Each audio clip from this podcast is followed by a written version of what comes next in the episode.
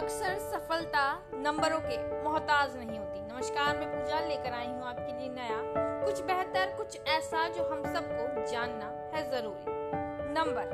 बचपन से लेकर बड़े होने तक ये नंबर हमारे, इस कदर से हमारी चारों ओर घिरे होते हैं जिनसे इंसान छूट नहीं पाता। थोड़े नंबर ज़्यादा, थोड़े नंबर कम लाने का हर किसी को पछतावा होता है। वो बच्चे के बारे में बहुत कम लोग सोचते हैं, लेकिन नंबरों के बारे में हर कोई सोचते हैं। वो नहीं पूछते, वो रहा है, क्या पढ़ रहा है, लेकिन पेपर का रिज़ल्ट आने पर हर कोई पूछता है रिज़ल्ट क्या जो हमारे समाज में प्रतिष्ठा का एक प्रतीक बन गया आज लोगों में ये ज़्यादा बात करने का विषय बन गया है कि किसका बच्चा कितने नंबर ला रहा है और वो किस ग्रेड से पास हो रहा है, जो समाज प्रतिष्ठा का एक प्रतीक बन गया जिसे ज़रूरत है, जिसे ज़रूरत है सही तरीके से प्रस्तुत करने की। क्योंकि अक्सर अक्सर मार्क्स किसी का रिज़ल्ट नहीं बताते